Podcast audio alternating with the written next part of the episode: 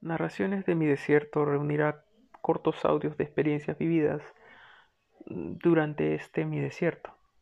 No tendrán una rigurosidad cronológica ni estarán estructurados para una duración establecida. Es por eso que podrían no ser 40 grabaciones y esto en alusión a la cuaresma. No pretendo enseñar algo a través de ellos. Eh, solamente serán esas experiencias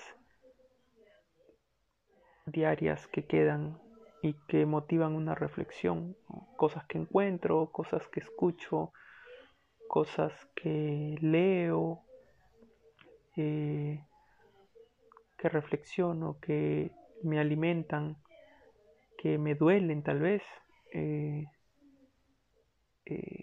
que generan algo, ¿no? Un sentimiento, una, algo que transmitir, algo que plasmar y que necesita ser trabajado día tras día, momento tras momento.